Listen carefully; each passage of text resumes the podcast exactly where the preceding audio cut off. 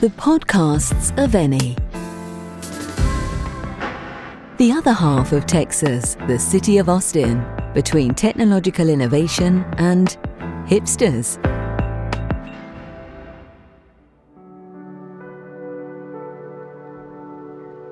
When I was a child still going to school, I remember when my teacher prepared a lesson about Christopher Columbus.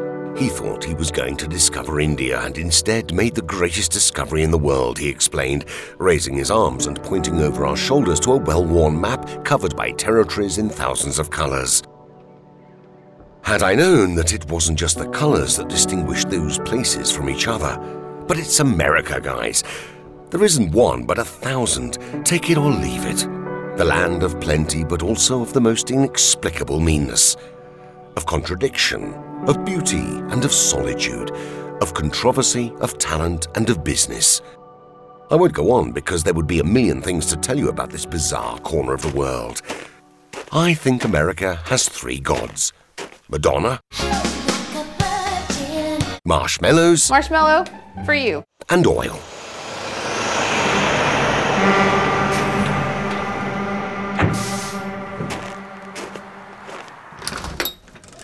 I haven't got much to say about Madonna.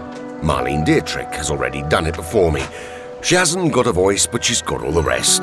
About marshmallows, even less. Ask the guy who pumped my stomach only a few hours ago. On the other hand, I can tell you a lot about oil. The great dream of rural America has followed its path, chasing progress. A progress that comes in the form of cash and ideals. I already feel it in this godforsaken spit of land. If you haven't already guessed, we're in North Dakota. You are now arrived in North Dakota. Barely 700,000 souls, different forms of solitude, and lots and lots of oil. Holy cow, it's brass monkey weather. Here in North Dakota, they could dress their macaroni with oil. If they only knew how to cook it, obviously. Oil drilling boom in North Dakota. The New York Times has already defined it the luckiest place on earth. They were extracting oil here until the end of the 80s, then the recession, when the traditional wells left dry, until 2008, when technological innovation allowed so called fracking, a technique to free gas and oil trapped in clay rich schist, shale oil. Here we go. After the discovery, in 2012 alone, the state's production exceeded a million barrels, and gold fever became contagious. Black gold, that is. At Williston, in the Bakken region, you don't need much to become infected. The economy is doing so well that every profession earns twice the national average. They extract so much oil that there are even more jobs than people, and youngsters arrive in droves from all over the country, attracted by a dream that is no longer just a dream. One that has changed the face of a state that before was famous only for beef, the Coen brothers Fargo, and the Dakota Native Americans. In any case, the state is only, if you can say only, the nation's second largest oil producer. First place is held by another that knew how to tie its culture to the economy coming from the revenues of black gold and its extraction. I think you already know we're talking about Texas. I don't know about you, but I've had enough of North Dakota. Being blanketed by snow has really annoyed me. And then, besides the oil and those that extract it, there is absolutely nothing to do here. If you don't mind, I'm going to Texas. I can already hear the call of my favorite ranger, Tex Willer, the gunfighter with impeccable aim, fighting for justice on the immense southern prairies. Those Chantanassi almost sent us to hell, but we gave them a good run for their money. I can even follow the path of oil there, and they also tell me that there's a great atmosphere. What's more, I confess I've always been a fan of Dallas, to each the guilty pleasures they deserve. Enough, it's time to go. With an internal flight, obviously. At least this old crate can get me to Wyoming. I only need to set foot in Austin, the state's capital, for a single, very brief instant, and I immediately realise that this place is in the know.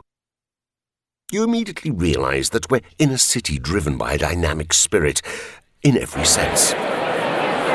You only have to go for a walk. People are alive, dynamic, and open. It's as if the traditional spirit of Texas, of the double P, pioneer, and petroleum, has merged with a modern one of progress and freedom. A bit like what used to happen during the concerts of Willie Nelson, who is a household name in Texas. In the 60s, during his performances with the legendary Waylon Jennings, he managed to bring together hippies and cowboys thanks to outlaw country, a genre that broke the mold and united rodeo and rock and roll a miracle on the Mexican border. We were sort of unconventional, I guess, and you know they put a, the label outlaw on us for doing it, and I wear it as a badge. I kind of enjoy it. Old Willie, you know a thing or two.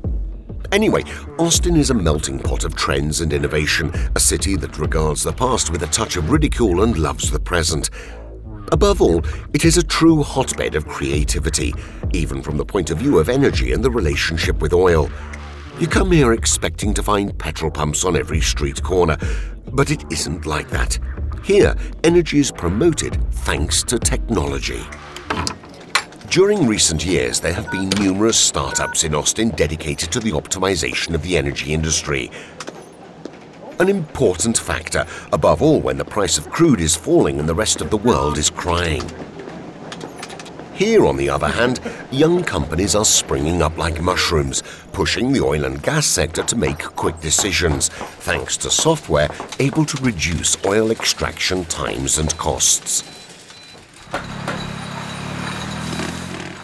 There is one among these energy newcomers that has really made an impression.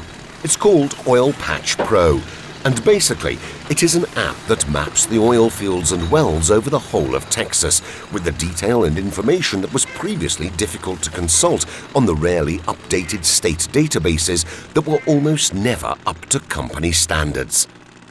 As a result, they can better speed up times, avoiding the chit chat, the misunderstandings, and the continuous research of teams spread throughout the state. Your destination is Austin, Texas.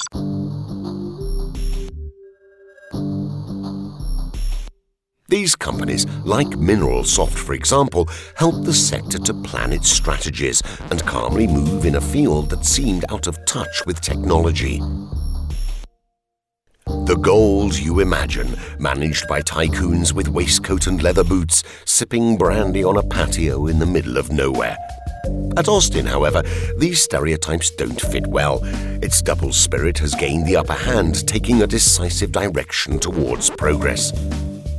In fact, these companies are founded thanks to the technological ferment that has hit the city in recent decades. During the 90s, the government of the Stars and Stripes chose Austin as the location for a national microtech consortium, MCC, being at risk of collapse in the microchip sector. And another, Sematech, for semiconductors, a field in which there was a fear of competition from the terrible Japan. In every event, the Texas of Sue Ellen and JR, with its oil rich spirit, has willingly welcomed these new arrivals. Technological innovation has become the fundamental instrument in reinventing the energy sector, which now more than ever is based on a compendium of data, analyses, mathematical models, and computer facilities by now associated with the identity of Austin.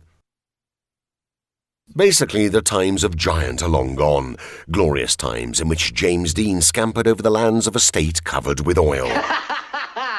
Fine. James, don't laugh. It's like that. Oil is not like it once was. The world changes. Progress has its say, and the old oil industry now goes arm in arm with the digital revolution, the new trends as regards tradition. In other words, have you been round Austin today? There are so many beards that it's like being in Kabul. Oh, yes, the hipster fashion is law in Texas. Spectacles and beard are what you want if you want to be cool.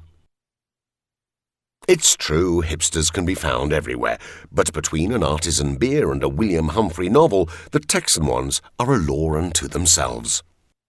And then, why is it so important to be hipster? Is it so difficult that you need a handbook, a vademecum, like that written by Camilla Sernagiotto? Hipster Dixit? Manual to become a hipster with a moustache? The two key words are nonconformist and vade retro mainstream. In an era dominated by mass products, a group of individuals, the ante litteram hipsters, prefer to carve out a niche at a consumer, cultural, social, and even aesthetic level. Let's say that the American hipsters love the good life and that it's the good life in its every sense. You can say new 2.0 dandies of contemporary aesthetics. They listen to indie rock music, SNF literature, produced by alternative circuits. Therefore, in every field, they prefer to dedicate themselves to and appropriate something that is not of the masses. So the hipsters in today's Austin represent an important part of the city's fabric. That same Austin that always came after Dallas and Houston, and that today has managed to carve itself a prominent place among the most stimulating towns in which to live. This is also thanks to technological progress, and it is to the latter and all the new trends in music and visual arts that Austin dedicates the South by Southwest Festival, that every year, for the last 30, has imposed itself as an essential event for the innovation culture.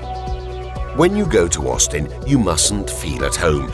You must experience an exceptional place with a wealth of colour and suggestion, scorched by the sun and a love for art, technology, and freedom. Here, you can be whomever you want. You can sport a beard or shave yourself like Yul Brynner, sing on the street or never say a word. No one will judge you if you're happy to do it. And in the meantime, in front of you, there rises into the air a colony of Bats. Yes, you understood well. The flying mice.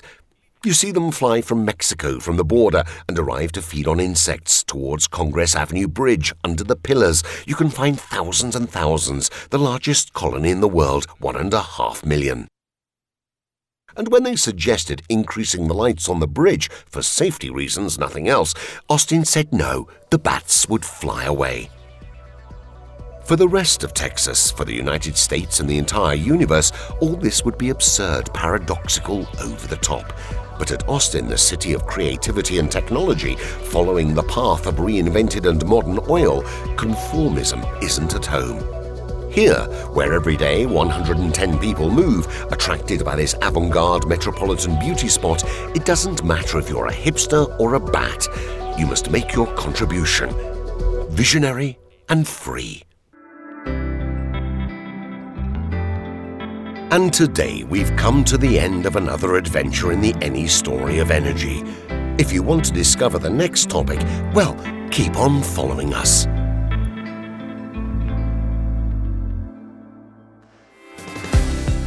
You have been listening to Eni's podcast, produced and adapted for radio by Cast4. Download the complete collection from the site eni.com.